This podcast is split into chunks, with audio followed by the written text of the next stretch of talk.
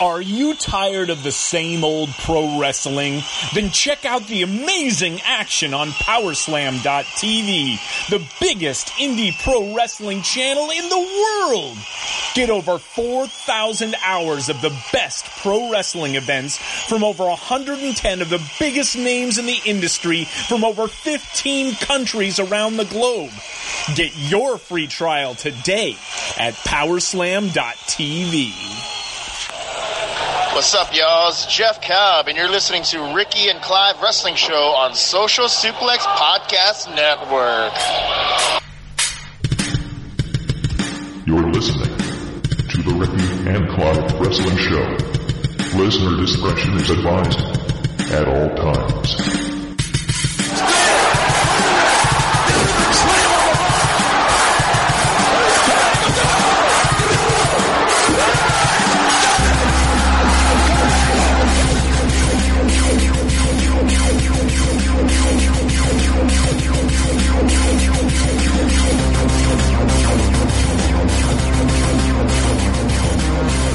Hello and thank you once again for downloading and listening to another episode of the Ricky and Clive Wrestling Show, part of the Social Suplex Podcast Network.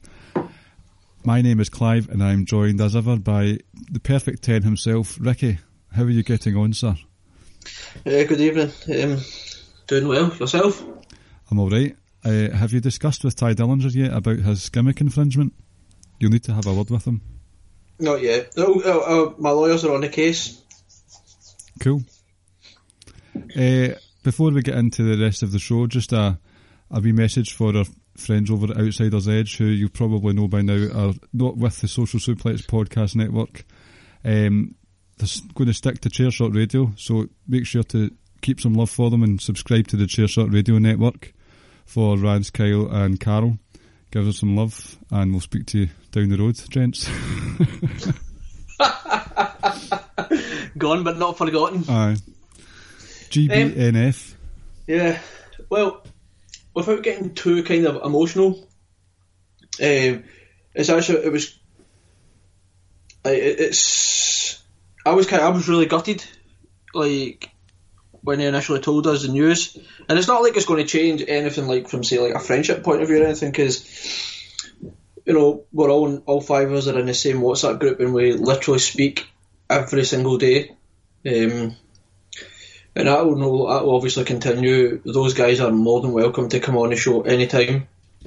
Um, I'm sure they'll say the same thing about us going on there. So, in terms of that, it's not really going to change. It's just disappointing, and it's just it's not disappointing. It's just it's a bit it's sad that they're no longer on social suplex. But I don't. The good thing is like we formed a friendship with them because of the social suplex network. Um, and for that, you know, I think we can both say we're pretty thankful for that. Um, Kyle kind of came on one week when I wasn't available, and I got to know him more because of that. And then obviously now he's on Outsiders Edge every week. Carl, I kind of decided from day one that I'm I have an affinity towards him for whatever reason, and um, An unexplained uh, um, an unexplained one.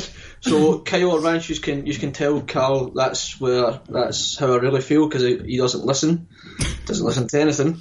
Um, and finally, again without getting too emotional, but Ranch is Ranch is probably one of like ar- arguably the greatest guy I've ever had the pleasure of meeting and calling a friend. So like I said one of the very, the actual very first conversation I ever had with Ranch was he was unable to go to WrestleMania last year, and I actually just messaged him seeing if he was okay, and then that conversation turned into talking about family, religion, eh, how we were growing up, etc. So it's a privilege and a pleasure to call him a close friend. So, like I say, them moving to chair shot doesn't really change the friendship at all. Doesn't change it one bit.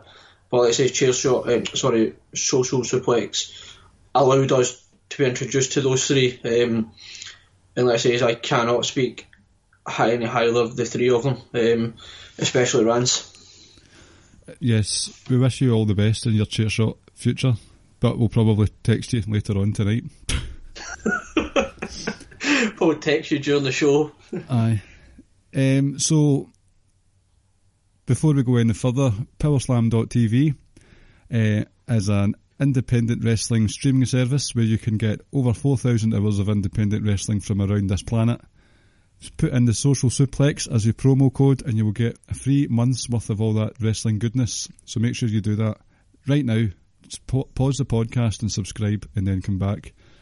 But um, on Twitter this week, towards the tail end of last week, I think actually, WWE.com, I think, put out a, a Twitter poll asking what they would like to see, main, what fans would like to see headline, not just main event, because that word doesn't seem to mean much when it comes to WrestleMania. The headline act, would we rather have Becky Lynch versus Ronda Rousey or Seth Rollins versus Brock Lesnar? And it was upwards of 80% in favour of Becky and Ronda. 82, 3% I think it finished at. Uh, I'm not sure. I saw it when it was at eighty percent. I'm not sure where it finished at though. Uh-huh. Um, I, I would agree with the with the eighty percent. I think Um, if it, if this does go down, because you know what it's like, Vince will change his mind at the last minute. But let's go. well, change his mind umpteen times. Uh-huh. Let's go on the basis that this will main event. And I know the first time in history for th- that gets bandied about by the commentary team constantly on WWE. First ever women's Royal Rumble, first ever women's Money in the Bank, Chamber, all that stuff, and it can be quite grating. But if this was to happen, that would be a a game changer, and it would be a big historical moment. I think it's safe to say that. So, would you say?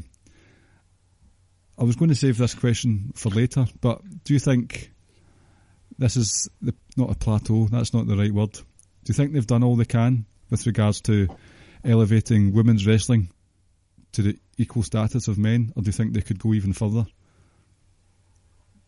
Um, I mean, when when you could promote them better, because if you go back to Evolution, it was that wasn't promoted very well. Mm-hmm. I think we're all kind of agreeing on that. Um, last year's women's Royal Rumble debuted. They had their first ever all women's only pay per view. Whether people people can say whatever they want about that in terms of was an agenda behind it, etc. Um, I, I they, they- can they can still promote the women better. Um, I think them main event in WrestleMania would just kind of be like almost like a cherry on top of the cake from now. Mm-hmm. Um, I wouldn't say that was that moment. If that when that happens, I think that's when women's wrestling WWE kind of has will, will reach the current peak. It can go higher, obviously. Um, but I think in terms of like spotlighting women, especially in these sort of last sort of like four months or so, I think I they've done a good job. There's been a, a lot of spotlight on Becky Lynch and Ronda. Deserved- deservedly Becky so. Yep, Becky Lynch is still arguably like the hottest act in professional wrestling. Um, I personally think they probably will end up closing WrestleMania, and I think it will probably be a triple threat match with Charlotte being involved. Mm-hmm. Um, and again, not to toot my own horn, but I did say this a couple of years ago that a women's match will eventually close WrestleMania. Um, but yeah, like so far, I think they've done. I think I think there's been there's been some high moments and there's kind of been some low moments. Evolution, the build to evolution, let's say, is in the terms of promotion was was was a kind of a low because it was stuck in between the Saudi Arabia and the and the, Australia, the Australia Survivor Yep, so- Series. they could have done it, promoted that a little bit better. Um, It was in too cluttered a, a time in the wrestling calendar. yeah, but like I said, I think overall, yeah, they have done a good job. But I also think there's been some moments where it's been like, you know, is this are we kind of going back the way a little bit, like, or are we done trying to spotlight the women, or are we done kind of put is it all? Did you just do it as a pretense, as a show, in a sense? But I think for the most part, I think the women have been treated relatively well. Mm-hmm. Um, but like I say, I think the main event in WrestleMania would just kind of just would be that peak moment. Uh-huh. I think it's regardless of how you look at it, with all the things that have happened, all these first evers, it, it's still a far cry from how the women were presented or treated way back when throughout the, the 90s and the sort of car crash TV era of the Attitude Era. You get bra and panties matches, evening gown matches, the what the the pudding? What was the pudding one? So like the the the mud pit thing they had as well before. I can't remember exactly what it was, but back. I mean, it's it's not exactly disappeared. You still have moments where you're thinking, "Oh, why have they done that?" But back then, it was pretty brutal viewing, just really degrading of women in general. And it did. It took a bit of time. There was a small peak when it came to the likes of Trish Stratus, her time when she was the lead of the division. Uh, but in the it was she was on the lead of the division. Like that moment of women being a big deal was a small time. Not a, it wasn't a long time in the grand scheme of things. I think her time with Lita was memorable, and I think with I think they helped Molly. each other. What's that? Sorry. With um, Mickie James as well. Sorry, mate. Say not Molly. Yeah, the time with Lita. Lita was arguably the better wrestler at the time, so she helped. I wouldn't say she carried Trish to good matches, but they got there eventually and they helped each other. And I think you had the stuff with Mickie James, which culminated in a very good match at WrestleMania 22, but that was still a, a very. Um, it was quite a sexualised story with Mickie James being this single white female thing going on with Trish and being a stalker. So even then, when there's a lot of attention on the woman, it's for shit reasons. Yeah, and I think when you go back to those days, you weren't a female wrestler. You know, hell, you weren't even a female superstar. Like you were a pin-up girl in a sense. Like that's kind of what they looked in the women. Like, are you pretty? Do you have a nice, a nice body, etc., etc.? Because if you do, that's all they kind of cared about. So they can, let's say, portray you in a sexualized manner. Because wrestling was nowhere near. It was not at the forefront in their mind when it came to women back in the nineties and even the early part of the two thousands, etc. Um, and like says, and it was all sort of like confirmed by like the kinds of brand panties match, etc., etc. that you have, and where you've had Jerry Lawler and commentary constantly shouting puppies, puppies, etc. Um, and like I says, when you had the likes of uh, Mickie and Trish and Lita, like they were the kind of it was like when they were involved in something, it was kind of a rarity. It was a rare exception to what it was a rare thing. Uh-huh. It was going against what what was the norm back then. Like they were actually good wrestlers who just happened to be pretty women, you know. Um, and I think if you look at some, again, I don't want to degrade women. I don't want to bring this down to looks or anything like that, and and say someone isn't attractive or anything. But I think you could probably look at a number of women.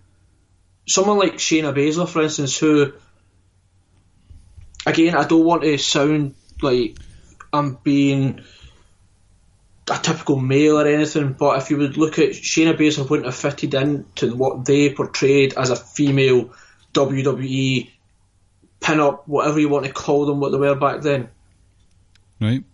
So I mean, just by based on her, based on her looks, for instance, but because what they were wanting back then is completely different. Um, and now it's just really, for the most part, all about the wrestling. Um, so like I said, I think it, it has evolved.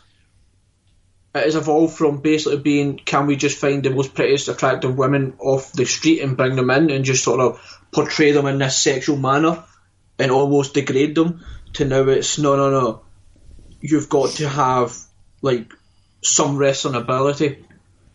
It's no uh-huh. longer coasting by on, on their looks. Yeah. I mean, they did do some things right back in the day with regards to equality. With you had the, the intergender stuff going on. Obviously, there's a lot of news, uh, a lot of buzz about Nia Jax being involved in the men's Royal Rumble and taking a few bumps last Sunday. But that was happening back in the day with Chyna um, holding the Intercontinental title, uh, Jacqueline holding the Cruiserweight Championship. I can't remember. There's maybe one or two more, but definitely like, they had. I know, and I know, I know it's not a great example, but one or two of the women held the hardcore title, even if it was just for a, a brief moment. But at least they were kind of involved in one or two of the matches. Chyna coming into the Royal Rumble as well. Uh huh. Beth Phoenix as well. Uh, Kharma as well. Yep. But a lot of them had that that monster trope though. Mhm. So, and obviously with Chyna had stuff going on with Jeff Jarrett and the, the good housekeeping rules. So, from that perspective, they were getting a good a good viewing. A good no, that's not the right term to use at all in this conversation. They were getting a good showing, uh, and then things changed and they decided they didn't want to go down the route of intergender things.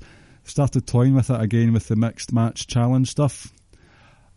For me, that doesn't do much because they're not really. It's not really fighting against each other. Yeah, it's not a typical kind of tag match. Uh huh. But there, there was a time, even like you had the Divas generation with the Bellas, and then they had the actual Di- Divas program and all that stuff. For a long time, the, the women were still lumped together in these terrible matches like Lumberjill matches instead of Lumberjack.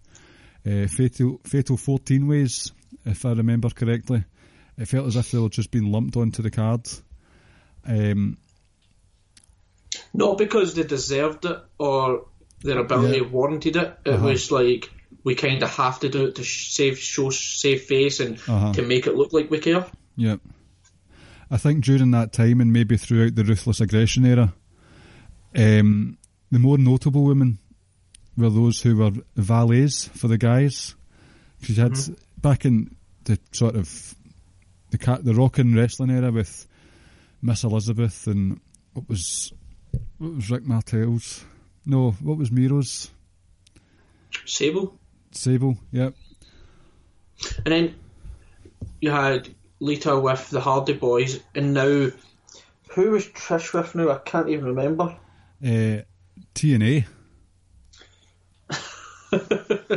See that? I, I mean, remember how Trish Stratus came into it? Trish and Yeah. uh, Test and Albert just a play on the TNA name, Yep. so they had a lot. They had a lot of work to do. Uh, but back back to the ruth- I can't speak tonight. Back to the ruthless aggression era. Off the top of my head, I'm thinking about Jillian Hall, Melina, um, Stacy Keibler, Torrie Wilson. But see, when it came to the actual women's wrestling for women's wrestling's sake, that era didn't really amount to much. I mean, you had No, you had Victoria and Jazz, but it still wasn't. They were very much at the, the background of it all. And, and that era could have actually been worse than the era before it, purely because the nineties it wasn't like they were trying to portray some of these women as wrestlers, but and then when you started seeing the likes of um, Torrie Wilson, etc., etc., actually in the ring, I suppose the later part, even Marie as well, it was like my goodness, like these are not wrestlers at all. Mm-hmm. And, and they were kind of almost trying to portray them as such, as along with the whole sexualized manner. And the Diva Search stuff as well. Yep. Who was the first winner of that again? Was it Christy Hemme? Of the Diva Search. Uh huh. can't remember. Am I getting? Is that a wrestler's name? Christy Hemme? It is, isn't it? Yeah, it was. Yeah, It's just that it was a pretty shit she was there, and then she was in um, TNA slash Impact. Uh huh. Because I remember getting. I mean, this was at a point where I was in my late teens, early twenties, and I'm seeing this stuff, thinking, see if I want to watch women in a sexual manner, I'll watch some other programs. That's I've long maintained such like that. You know, like I don't want the women in wrestling to be portrayed as as as that. I don't want them to come out in skimpy outfits, etc. And that you know, like I says, if I want to see that, and you say Joe, go watch different content. If I wanted to, I'll just go watch porn. You know, but I, when when I put on the wrestling, I want to see wrestling. Um, but just kind of going back a little, um, I, th- I feel like because we touched on like sort of And Trish, and I think Beth Phoenix. I felt like she may have got the rawest deal out of everyone Really? because I think she thought fought she had she fought in an era where she literally had nobody around her. Was uh, Natalya around at that time though? A young Natalya, Right.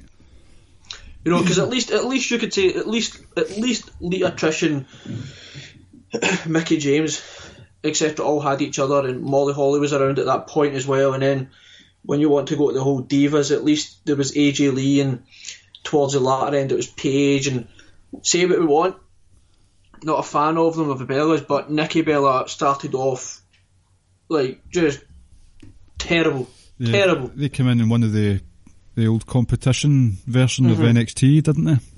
And and and she wasn't good. And I'm not saying she's great, but she like I'm sorry, like only someone who hates her or doesn't want to give her credit will say that she hasn't improved. She has improved to the point where she's actually where she put on some solid to co- competent to solid type matches.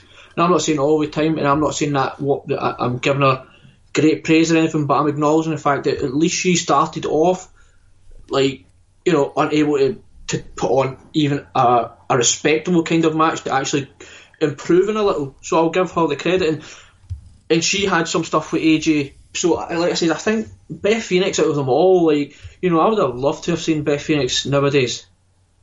I think she would tear it up with so many of the women here. Yep.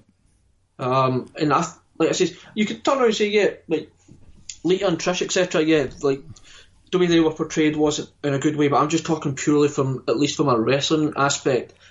I think there was such a lack of talent around Beth Phoenix at the time, and you know we missed out on some great matches she could have had. I said, just Uh-huh. purely because of the era she was in. She suffered as a result. Yeah, it's disappointing. Do you think, funnily enough, I'm using this guy as a a reference. See the the mid two thousand the mid tens, where John Cena was the kind of like a, a gatekeeper with all the indie darlings that were coming in, not coming in as such, but Coming up from NXT. coming either coming up for NXT or were a big signing, or they stood for something different than what Cena stood for with regards to Yep. sports entertainment versus pro wrestling. Yeah, the KO. KO, yep. Uh, AJ, CM Punk back in the day as well. Do you think that Nikki Bella and the Bella should get credit for having a similar role when it was becoming a divas versus women's wrestler stuff? Or should she not get any credit at all? No, I wouldn't say she shouldn't get any credit. Um, she was instrumental in bringing forth You know- that argument. I feel like AJ Lee gets some of the credit that Nikki Bella should get, hmm and I don't like Nikki Bella. I really don't. I don't like either of them, but I'll give credit where credit is due, as I've said. AJ Lee had promo skills at that time, which was almost like kind of untouchable. Her in ring work, she's no Charlotte, right? Don't let anyone fool you otherwise. Her in ring work was good.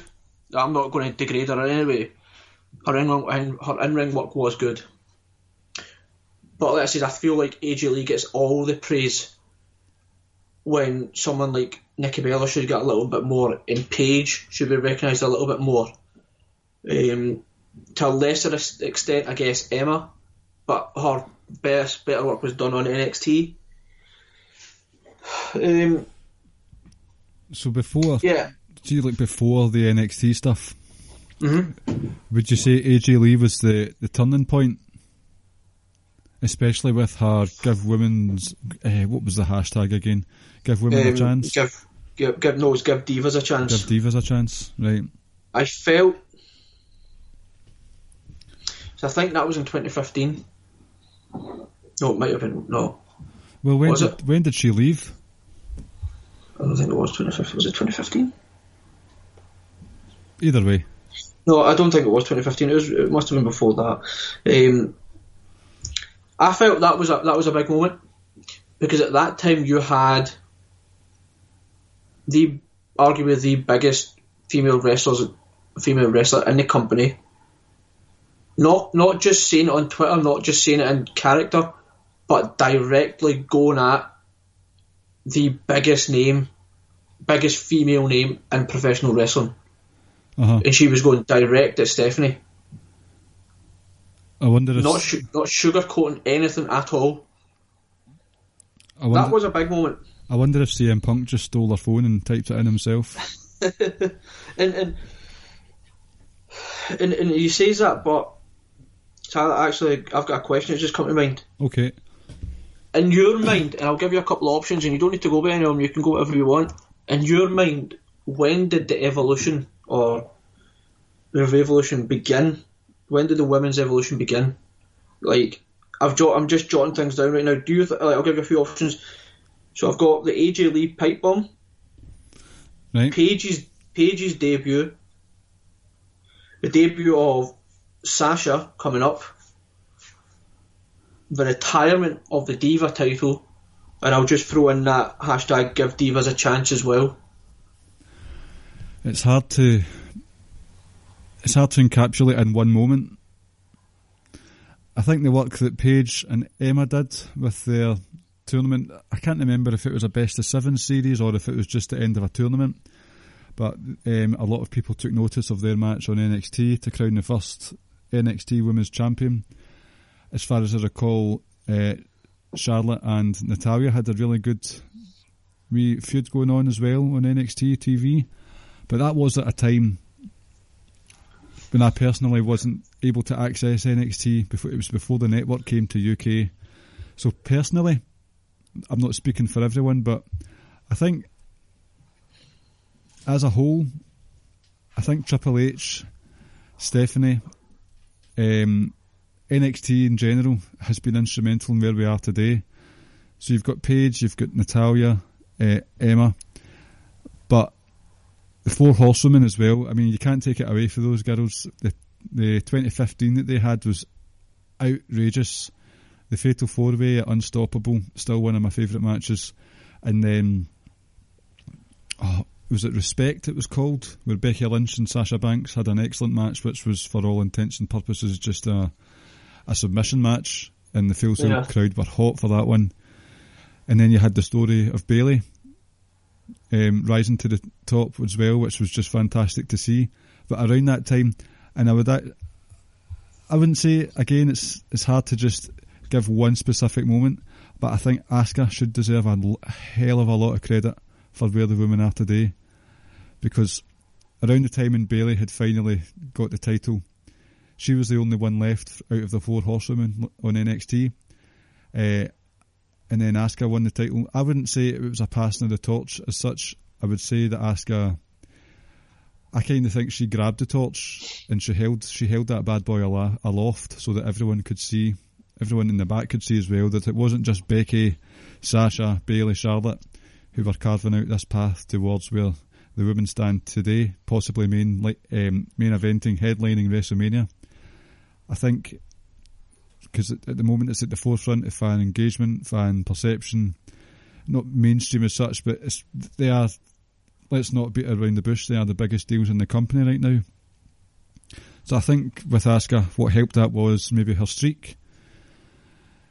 Although she had that streak, the majority the majority of her matches, especially on takeovers, let's not say especially because there was a heck of a lot of squash matches going on on TV, but there were competitive bouts.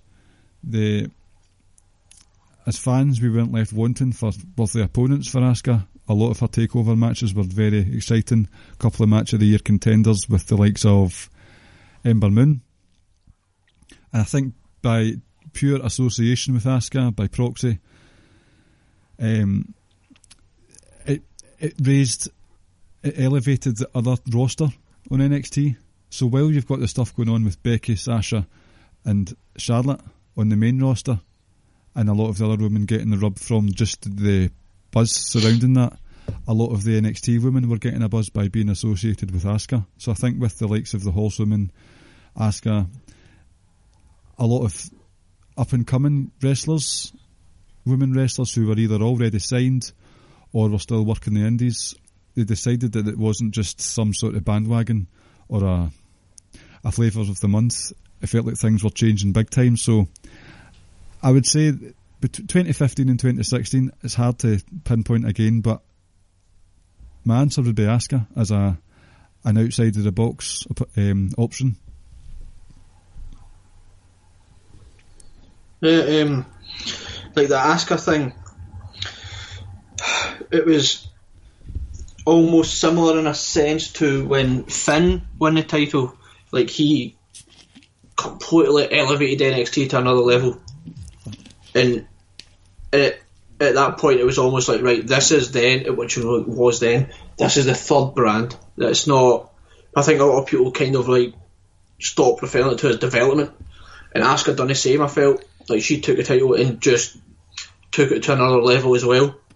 See as well, Bayley was she was basically obviously the female version of Balor because she had the title for such a, a long time, but it was a very successful, successfully received time with her as a champ Yep. because remember I was saying this could be the female John Cena with all the the kids, grown men just lapping it all up.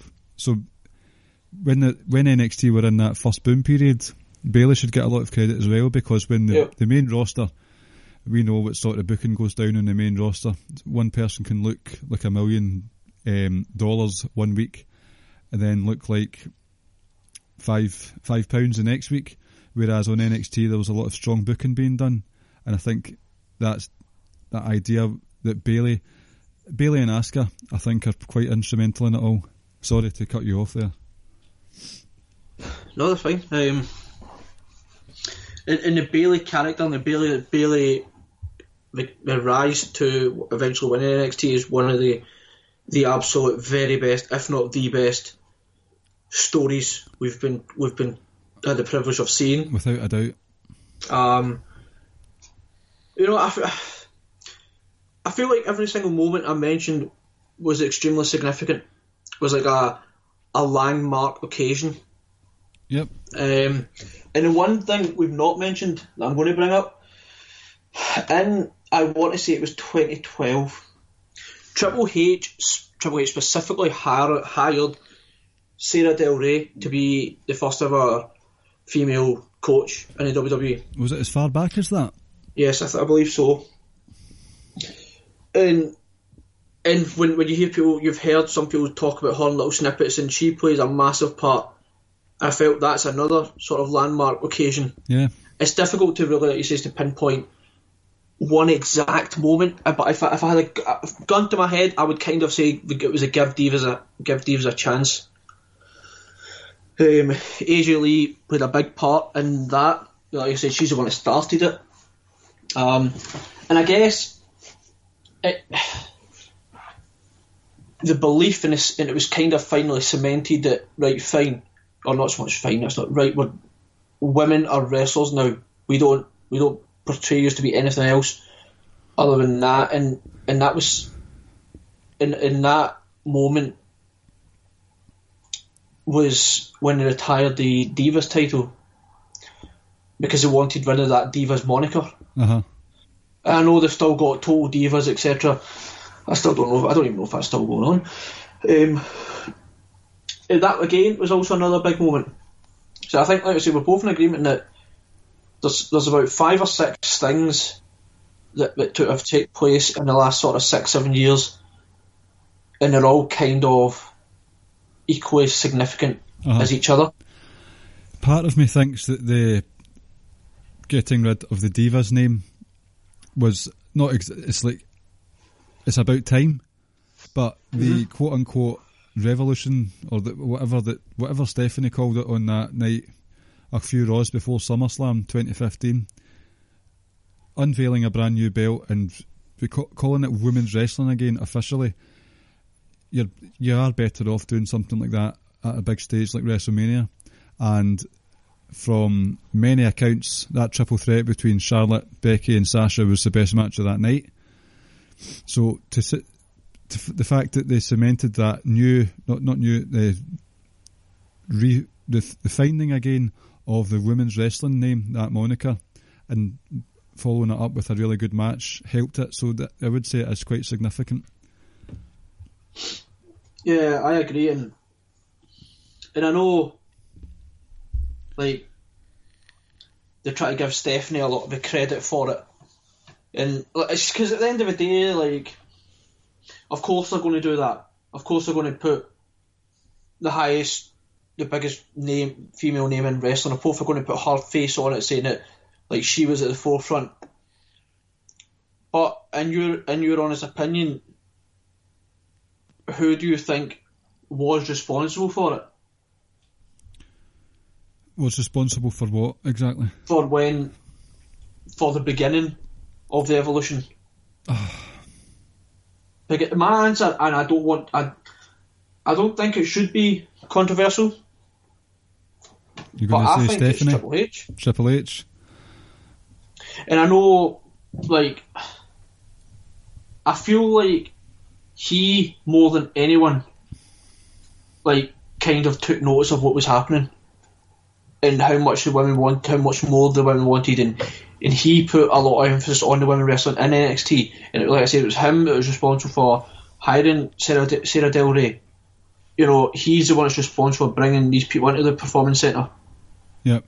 and he, you're not going to parade him out on Raw. You know, because it because it comes down to that whole male arrogance or that, oh well, it has to be a man, hasn't Aye, it? It was behind thing. it all. But in my opinion, it was Triple H. It was kind of behind it all. Like I, like I said, I felt there's moments like when AJ Lee's done what she done, that we've touched on already. But I feel like it was Triple H that says, right, I've took note of this, and I'm going to make it my own personal mission to kind of change it. Uh huh. That's a good point. And there's always that um, cynical take where Stephanie McMahon considers herself to be instrumental in the change. Who's to say she isn't? Yeah, and like I feel like we all kind of know that is Triple H is really behind it. Uh huh. But I don't have I don't have an issue with them bringing out Stephanie and Stephanie kind of being at the forefront and, and talking about it and saying we've done this and that or whatever. That doesn't bother me because like I says, you're not gonna you're not gonna bring out a male to be like, oh well, look at this, look what I've done for you, women, kind of thing. It's like, you know, I just think that wouldn't look right, and I think people wouldn't appreciate that. And I think at least with Stephanie, it looks like at least it's a, it looks like it's been a, if we're trying to portray it, at least it's been a woman that's been fighting for other women's rights. Uh huh. I think it took a bit of time for the main roster to catch up. There was a lot of um, shenanigans going on around the time. It was just Team Bad, Team PCB, and Team Bellas and stuff. It was just a bit all rushed. At the start, at the start of it, it was pretty horrible. But I think when it really took hold and it was a case of, right, they've started main event in TV now and main event in pay per views was the Charlotte and Sasha feud. Yep. That gripped me from start to finish. If you're wanting to be a perfectionist, one could maybe say the Iron Iron Woman match that they had after the Hell in a Cell was unnecessary. And I think the way the Hell in a Cell match played out is still one of my my more preferred Hell in a Cell matches over the last few years that felt like the, the peak of that feud. Charlotte was in full maniac mode. Uh, for anyone who's wanting to study character performances, watch Charlotte in that Hell in a Cell match. She was a woman possessed, and it was frightening to watch just how chaotic she was. And um, Sasha constantly getting the title back. Fair enough, they were on Raws, okay, but it was a very competitive feud, and it was an emotional feud because you really rooted for Sasha and to see her keep losing at the pay per views was hard to take. Uh, but Charlotte had been winning pay per views left, right, and centre. So if they're going for that whole dominant dominant female in division, I can understand that. But I'll I'll always think back fondly to that feud. Yeah, that feud was was excellent. And I do agree with you that the following match after Hell in a Cell was unnecessary, just as any match after a Hell in a Cell is aye, unnecessary, because a Hell in a. Cell, we believe, should be like the end of a feud. Um, like I say, we- we've gone from, like I say, we've gone from bra and panties match, we've gone from that to witnessing two women main event and closing a pay per view to now potentially going on to see two women or three women closing the biggest show in wrestling. Period. Uh-huh. Not to mention the the tag team titles as well. So at least, at least they're, they're, still moving in the right direction. Uh huh. Um, you know, like I think it was. I, I would agree. I think for a long time, Sasha and Bayley, sorry, Sa- Sasha and Charlotte, those matches and that rivalry was kind of peak women's wrestling. Um, and I think, and look, we don't hate Becky. I think what annoys us is the notion that some people have got of her and comparing her to other people in the past with the whole Austin comparison. I think that's what really bothers us. But that what Charlotte and Sasha done was kind of peak women's wrestling at that point, and I feel like Becky's now also trying to surpass them at that moment because if right now it feels a hell of a lot bigger than it did back then, and and I think we Becky deserves a lot of credit for that. Oh, of course, it, of course, it does. We we take digs at Becky regularly on here, Twitter, privately as well. But at the end of the day, the person. This is one of those. I like the person, but I hate the character. I, it's not even I don't hate the character. I just hate, and I know we're kind of getting. I just hate the whole the way the fans are kind of like treating her just now in the way they're comparing her and it's as if that there's a mindset that she's getting over in spite of WWE. But that's, it's, that's not the it's case. just not the case because she has. I saw a tweet earlier in the since SummerSlam, she has buried Charlotte to an almost irreparable state. We I said this last week. Yep. Charlotte, you want if you want to genuinely see what it looks like jobbing to someone, watch what Charlotte's done these last three or 4 Mm-hmm. months. She has also embarrassed John Cena. She has embarrassed Edge. She has embarrassed and slapped both Triple H and Stephanie, and she's won a Rumble. And she made Ronda Rousey look like a chump, and it's the only time. that- And and they had her march out at Raw in front of like five or six Raw women as well. and there's a chance that she's um, main eventing WrestleMania. She's not been held back. She's and it's WWE that are orchestrating all this. So give please give credit to the writing team for this one instead of just Becky because the writing team get a lot of flack, deservedly to deservedly so in a lot of instances. Let's not let's not kid ourselves here, but they have done a fantastic job with how Becky has just s- struck a match under this all and made it huge. It's just that, that WWE should get credit as well. Basically, is what I'm trying to say. Yeah, I agree. Yeah. I completely agree. See the one of the other things, and we're sort of moving along the timeline a wee bit. Is the Mae Young Classic was a big, big deal because you had the Cruiserweight Classic two years ago. Well, we're into the third year since uh, removed now. So having a tournament in Full Sail, people are already familiar with that. And when it was announced that it would just be a women's only tournament, people were already in for, up for it. You've got a, a sort of mark friendly tournament and a, as I said there, mark heavy Full Sail. What more could you ask for as far as being satisfied with getting something like this? And it's turned into, I would say it's kind of turned into a scouting system that fans have access to, if if that makes sense. It's not just um, the performance centre where your Matt Blooms and Fit Finlays and Robbie Brooksides get to see how the women fare. Us fans are getting to see how the women fare in the Mae Young Classic. Uh, it's a springboard as well for some of the more successful acts. So obviously you've got NXT where you have Baszler, uh, Kairi Sane, Candice LeRae as well. You you get to see these women go into NXT UK as well. Toni Storm, Rhea Ripley, Dakota Kai. She's injured at the moment.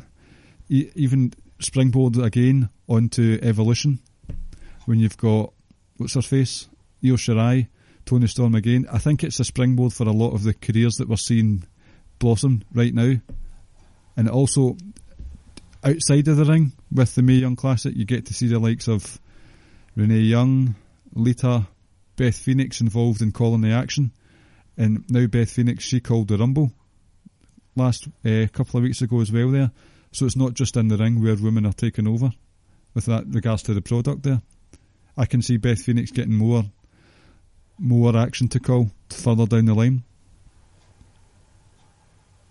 Yeah, definitely, definitely. It, like I said, it just kind of it goes back to the whole point that women are now no longer perceived as sex objects.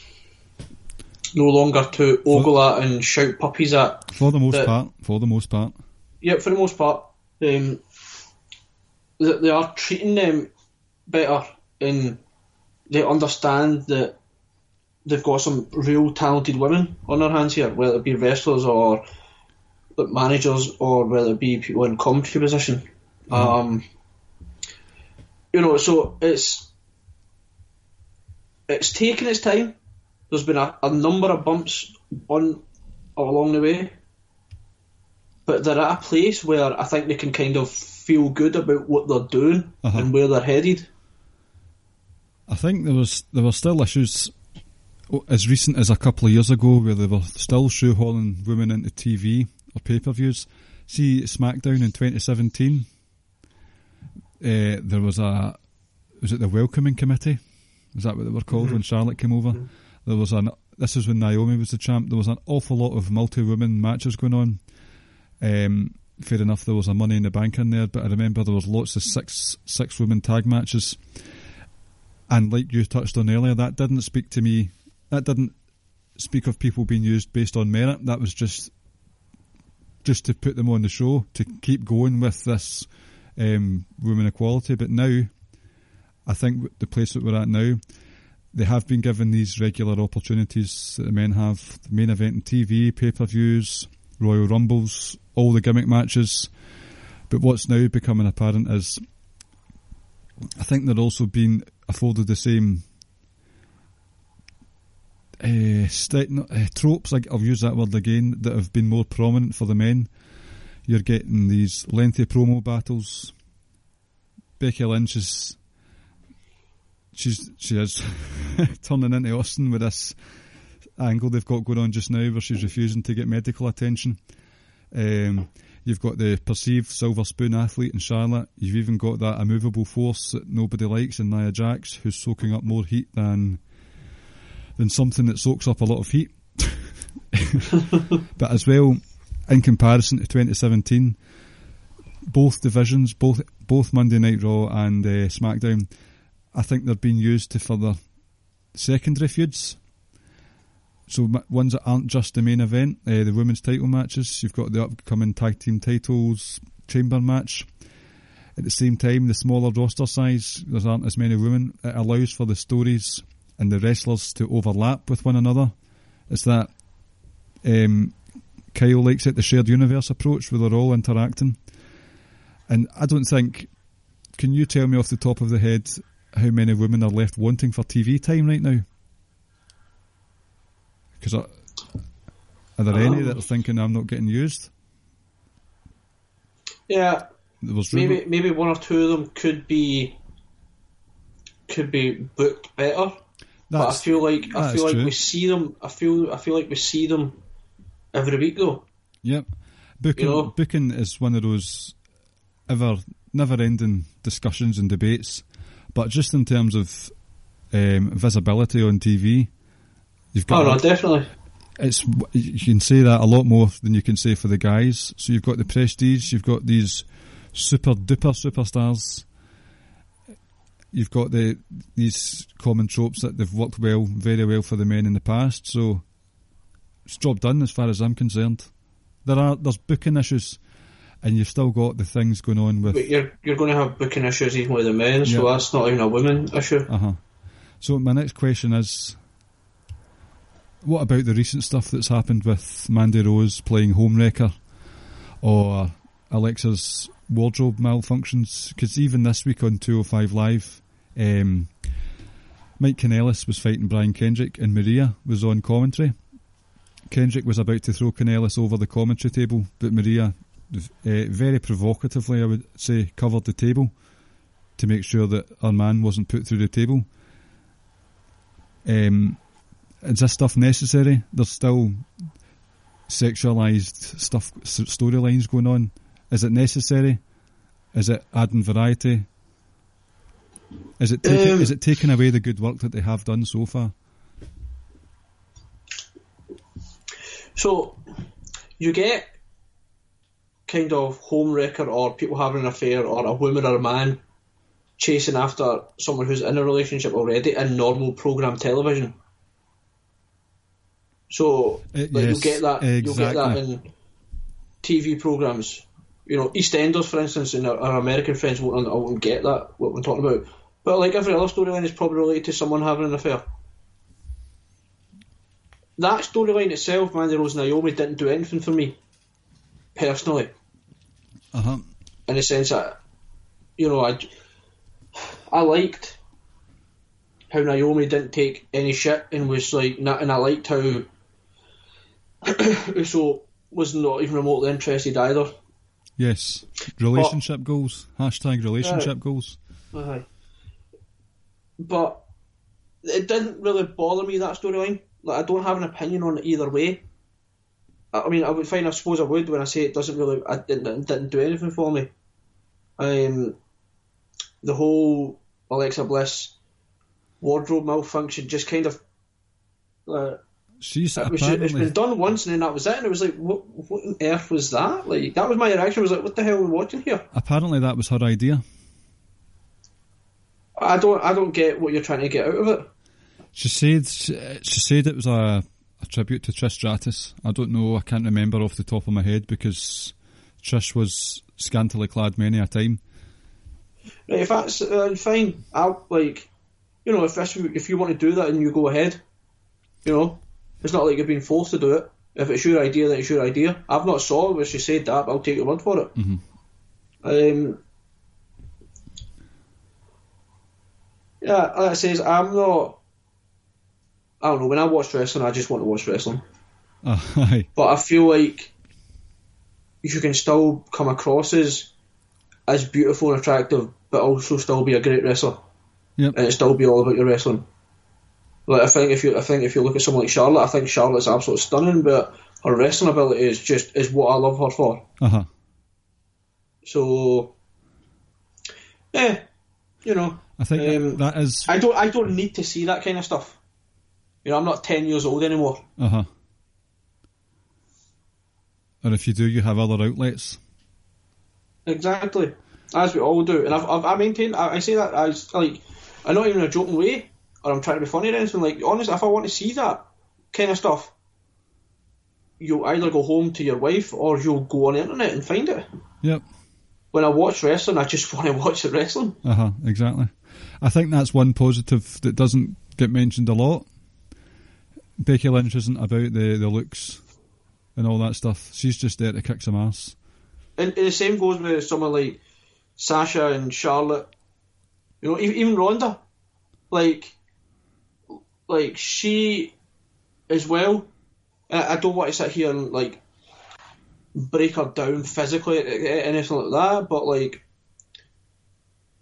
but she also just wants to go around like killing people. Uh huh. Um, see, like I said, bottom line, man, like just just give me the wrestling, and I feel like we are at a point now, for with the most part, for the most part, it is just about the wrestling, and like I say, is they've positioned a female to be the hottest act in the company and potentially in all of wrestling Uh huh. and and and that female has not once like came out in any kind of provocative sexualized manner. She's just come out and just spoke down to people and absolutely annihilated people. Uh huh. It's good. That's one good thing I've enjoyed. I have to say that it's not about looks. It's not about flashing your skin or anything like that. She's just there to cause havoc. So I've got a couple of questions to sort of tie things up. Yep. there seems to be something going on with a uh, something lingering between Ambrose and Nia Jax. Yep.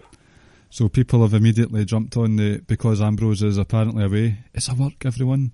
Uh, that Ambrose is away. That he's just going to be fed to the jobbers, which will possibly culminate in a a match with Nia Jax at WrestleMania.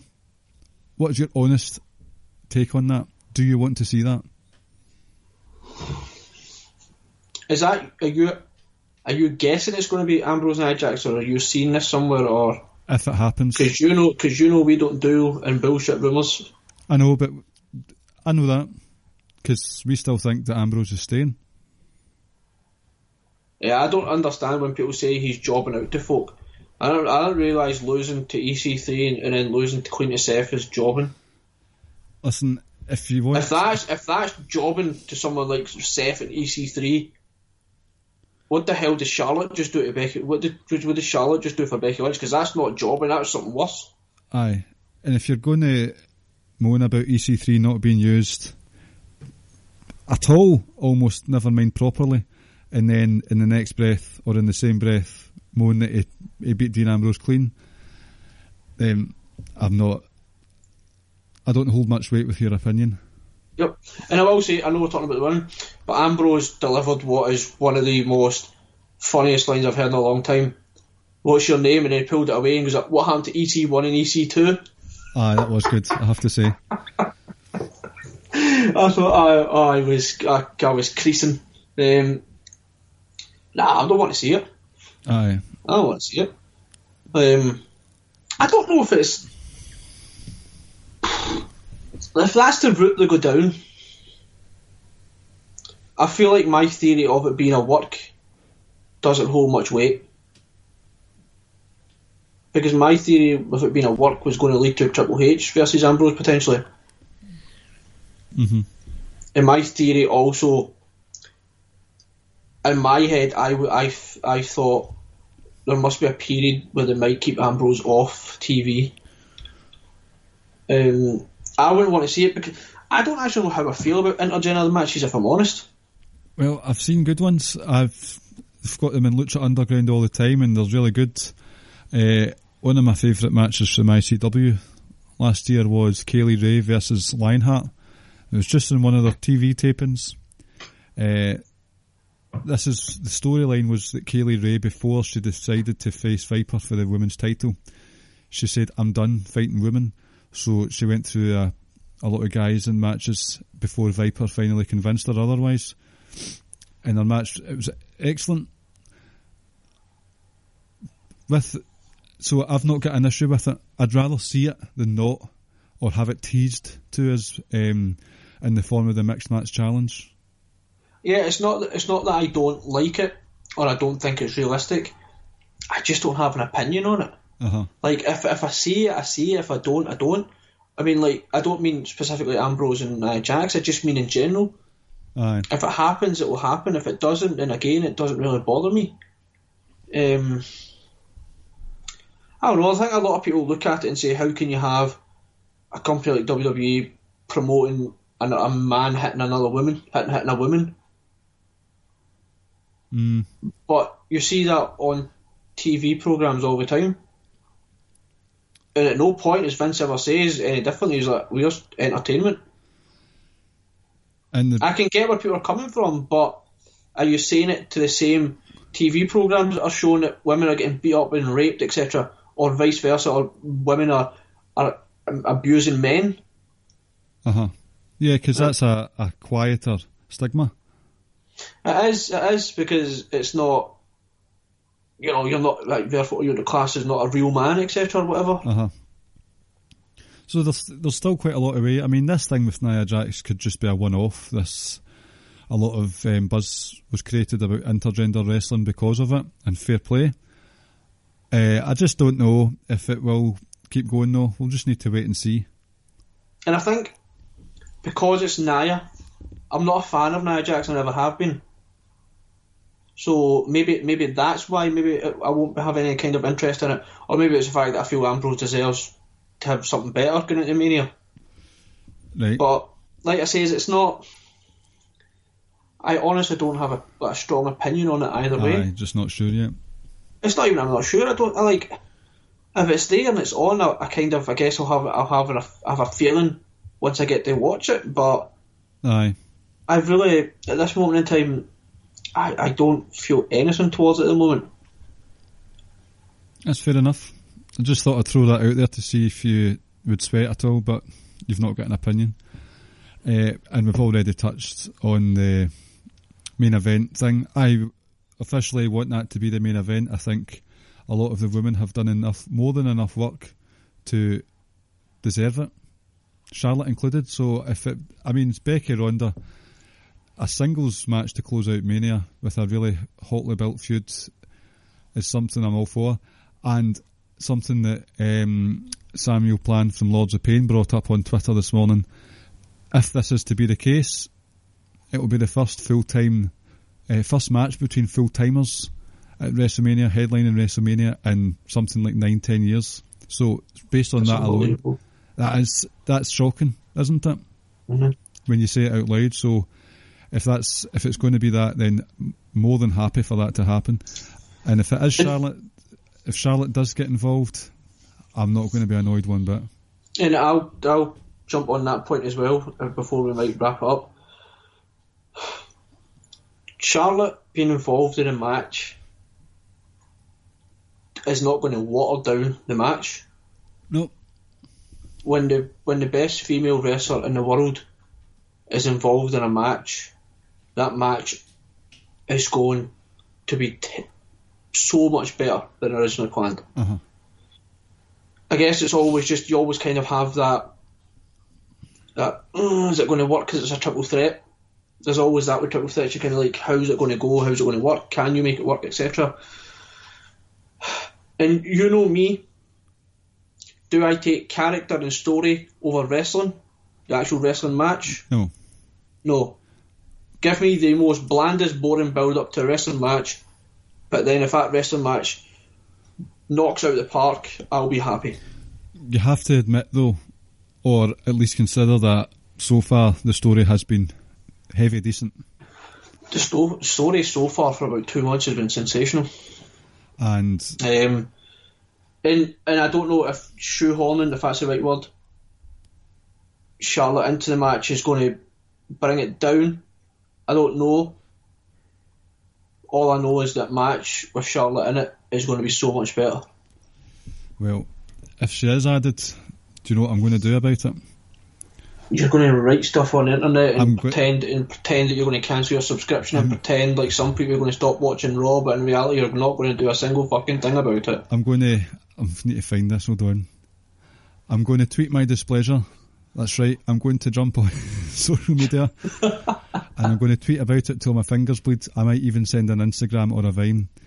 And in that tweet, if I don't get what I want, I'm going to riot. And if that doesn't work, then by God, me and my friend Mark, we're going to stop watching.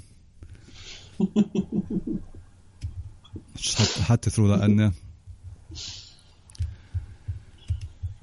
Uh, anything else you want to add? No, I guess.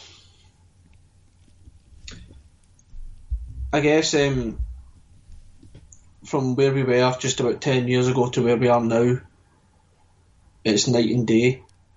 If they get to main event WrestleMania, that's it. Like you know, like I said before, that's the cherry on top of the cake. Um, no longer are women sexualized, but for the most part, no longer is it just about your looks.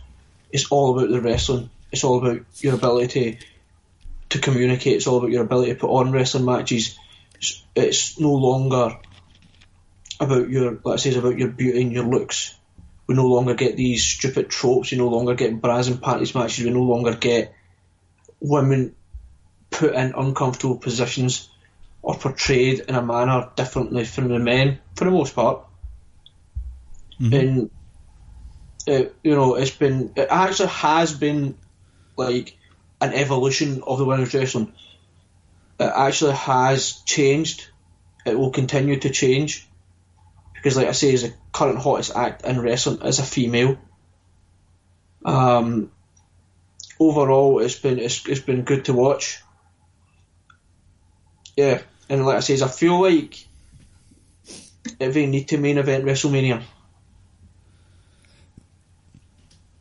Oh, the women that is. Um, uh, well, I hope you've enjoyed this very deep analysis of women's wrestling by two guys. to be fair, right? To be fair, we actually did speak. We like we speak all the time, we speak every day. We I think it was me that says it would actually be nice if we managed to get a female to come on, but we don't actually know or are close to any females who watch wrestling. Mhm. And I'm sure we've probably got one or two uh, followers on Twitter that we could have had on, like um, Calf. Is it Calf sixty nine? Kath, Yeah, si- sure, is 67. we could have maybe reached out, but like it says we weren't sure. Um, but like it says, I feel like I feel like we've we've actually we spoke of him in, in, a, in a good manner and, and, and portrayed him in, in, a, in, a, in a good light. I would say so. I was thinking of Ciara Reid, who's a prominent um, journalist online for women's wrestling, but as far as I'm aware, she's retired from the game.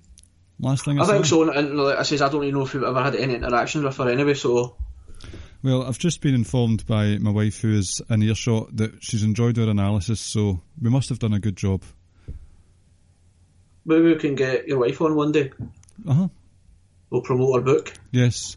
Promote. Uh, we can promote our book as well. If you go to unbound.com forward slash Ashiel Falling, book two of the Ashiel Rising series, please, please um, crowdfund that for the hashtag podcast house, podcasting house husband dream to be realised, and also for my wife to be a successful author as well. How was it being round behind the the sheds at the school? Oh yes, um, our daughter was absolutely mortified at parents' night last night as we made out left, right, and centre. There was a lot of necking going on. Uh,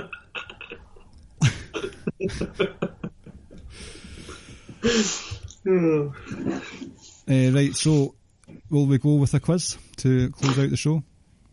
Yeah, I was going to say it, it's just it's just natural. It's just us that we have such a serious conversation, and then we somehow managed to close it off by making stupid jokes. Uh huh. Oh, I'm not finished there, friend. I'm not finished there. oh God!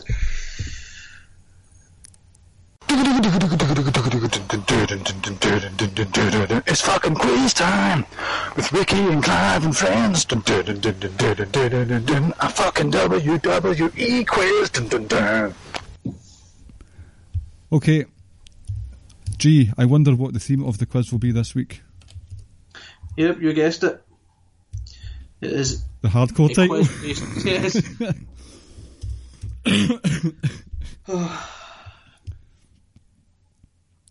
um, right here we go. So it's women.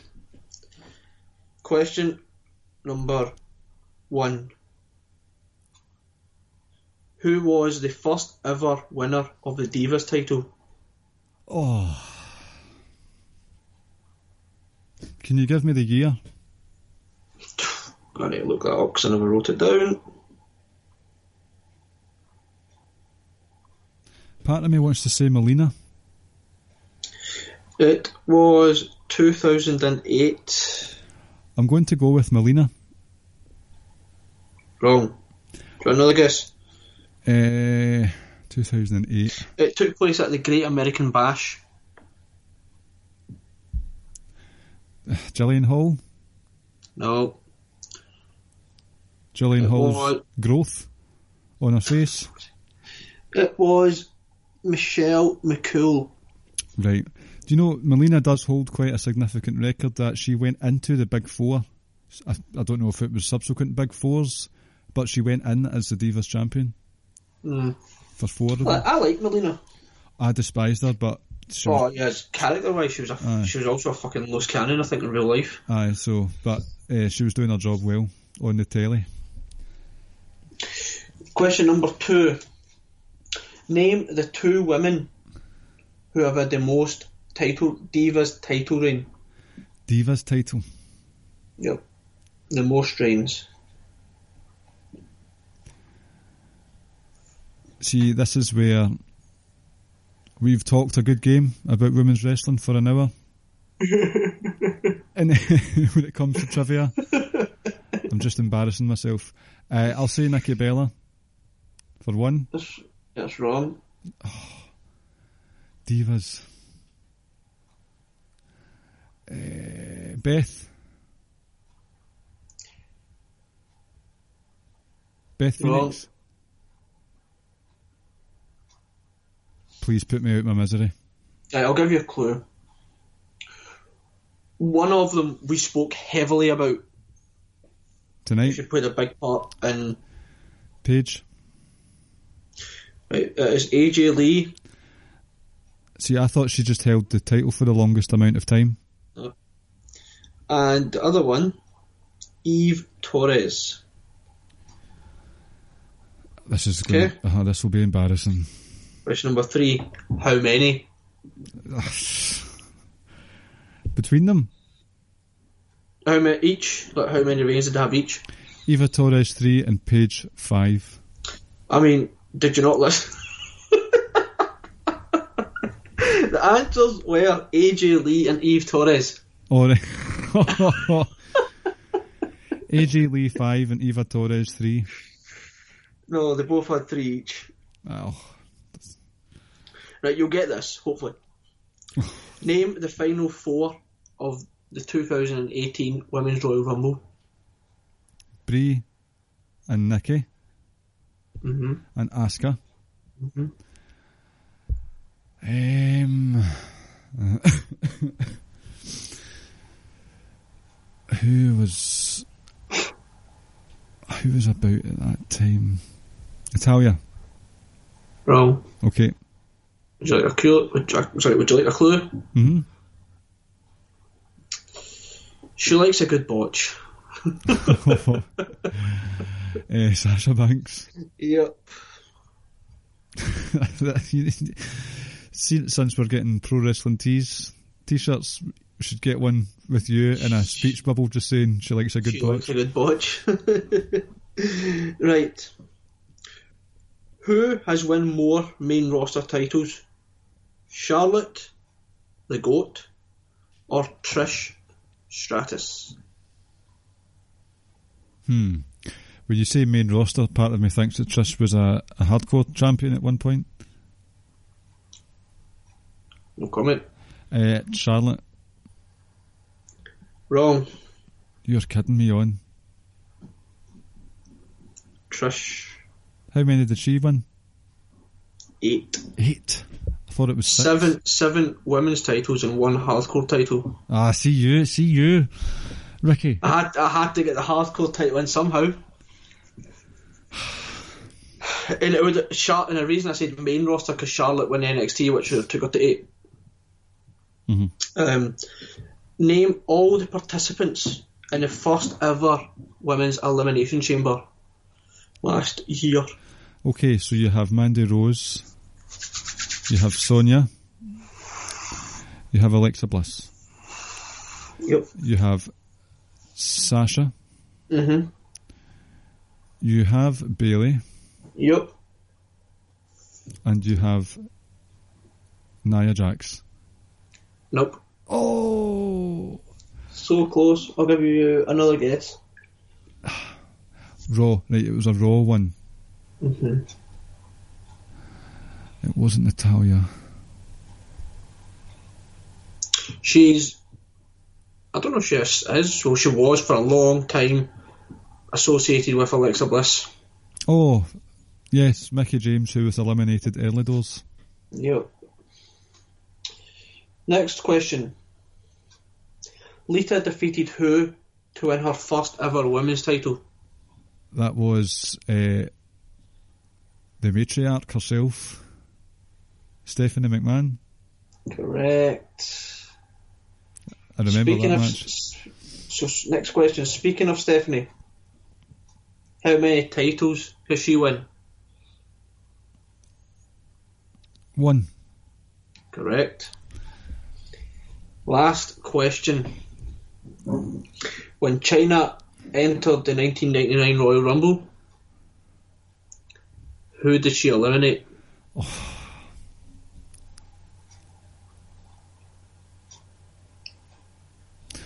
Right. Pure guesswork. I have never seen the 99 Rumble. I kind of want to see it because of the whole Vince, Steve Austin car crash stuff, Benny Hill scene, whatever. I'm going to go with an outside bet of Triple H. Nope. Okay. So I'll give you two more guesses. No, one more before I give you a clue. Road Dog. Nope. So right, so Right, it's nobody for DX. Right. He's no longer an active wrestler. Um, he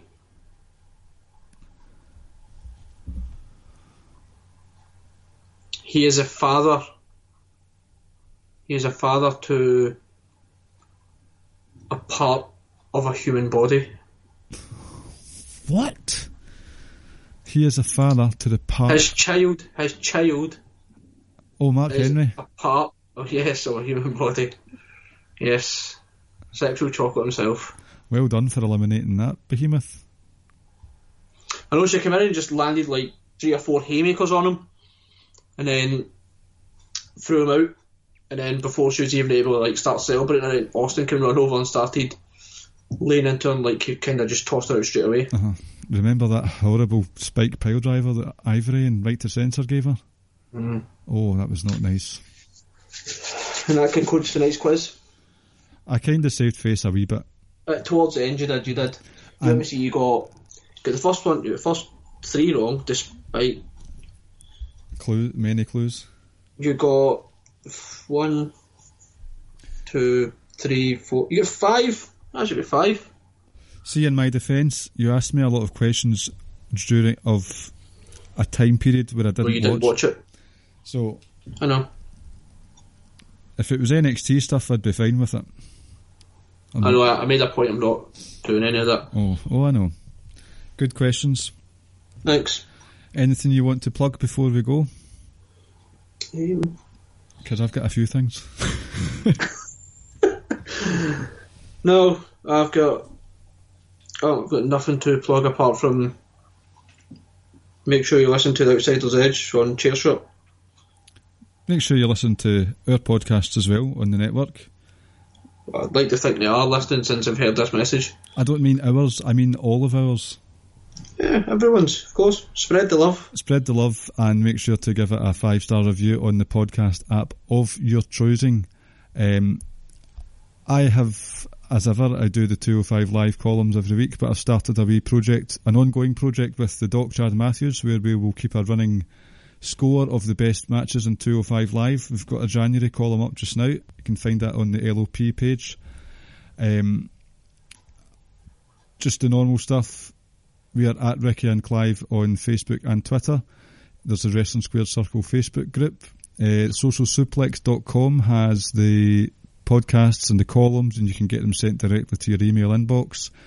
Powerslam.tv with the Social Suplex promo code gets you a free month. Um, ProWrestlingTees.com, there is a link in the show notes for tonight's episode, takes you directly to the Social Suplex page. Word has it that there will be a Ricky and Clive t shirt up there soon. I believe so. I believe so. It's going to be. I'm not sure about the design, but I'm pretty certain it's going to have my face like, on the front, and we're just going to have like this tiny little speck at the back, which is going to be your face. Such a mark for myself. I know. Uh, did I miss anything? You plugged our 3,000 hours a month at the start, didn't you? Yes, and at the end. You know, if you're willing to start pre-recording this um, and just adding it in, I might, do you know, I might make it a rap. oh god, I'll, I'll rival Rich for the, the rap king of social suplex. I'm sure he's fucking terrified. I'll sound like Kurt Angle rapping. no, you want to just lead us out with Some breaking news. yes, Well, this is a shocker. This one. Uh, back in the independent circuit, R Truth and Lance Storm worked with each other. I don't know if you were aware of that. They worked as a tag team. Um, you know what R Truth's like, and you know what Lance Storm's like. So obviously, personality clash. They kind of rubbed each other the wrong way. But they were they were money. They were a big draw as a tag team. Uh, so in order to make sure that they didn't fall out, they started having a seven second Lance break. You know, like people can't see it, right? But as you were getting closer to the punchline, you were starting to smirk and you were starting to break. Like you're just straight to start laughing at your own joke. I'm telling you, see one day, I'll set up. We will set up a Patreon account, and it will just be wrestling stand up comedy. You get one person that pops for these jokes. One. It's more than that. It's not. It's me as well. You, we don't count, right? But you get one listener that pops with these jokes. And you know who it is. Uh huh. you want to name him? Name and shame him. Oh, he's he's been on your side recently. I know he is. And that's, but in this instance, I can't get on the same page as him. Shout out to Rob Ropey. Indeed. Shout Great out, guy. shout out to everyone around the world. Right, we're talking right now. Let's go. Yep, right, folks. Thanks for listening. Wait, ho- when's Elimination Chamber? Seven, seventeenth. idea. A week on Sunday. I'm bringing up my. Is that the, is that the seventeenth? Uh, yes, so next Yeah, week's. it is. Oh, it's uh, come Ten- around a lot. Ten days away or so. So next week will be a wee chamber pre- paper, preper. An elimination chamber preview. The day before Valentine's Day. Oh, the podcast. Yeah. Yes, all the couples around the land can listen to us on the special night of the year. That's it. That is it. I won't be doing anything special that night though. No, I celebrate my love for my wife every day of the year. As do I. As do I. Uh, But on that day, I will be at the Celtic game. Proclaiming your love for Glasgow Celtic with uh, Yeah. Well, I mean, I've, alongside alongside Joe Coffey, who's looking for tickets for the away end at St I actually, I've actually got. Let's me and three of my pals. Three of my pals are going. In fact, someone else from work, so it's five of us. Sorry, six. Because he's bringing his son. I might actually just tweet Joe Coffey and say I've actually got a spare ticket if you want it, oh, and just patch one of my pals and it, get and, and ask him. See, "Do you want to come I'll, on podcast, mate? aye, I'll give you this ticket for free. And, you I don't think money's an issue for him, but still. and a, a Ricky and Clive Wrestling Show t-shirt if you come on to give us an interview. That's a great idea. You're you're No, you're not as shy as I am. You can do this for us. I know, but then I've got to kind of break one of my pals' hearts. You do that on a daily basis. How? I don't know. I just felt like saying it. I'm nothing but nice to you on a daily basis. Okay. So What? I'm sorry. Let's end before we need a seven second lance break. Thank you for listening to the Ricky and Clive Wrestling Podcast. We'll see you next time. What's so special about Hero Bread's soft, fluffy, and delicious breads, buns, and tortillas? Hero Bread serves up 0 to 1 grams of net carbs, 5 to 11 grams of protein, and high fiber in every delicious serving. Made with natural ingredients, Hero Bread supports gut health, promotes weight management, and helps maintain blood sugar. Hero also drops other limited edition ultra low net carb goodies like rich, flaky croissants and buttery brioche slider rolls. Head to hero.co to shop today.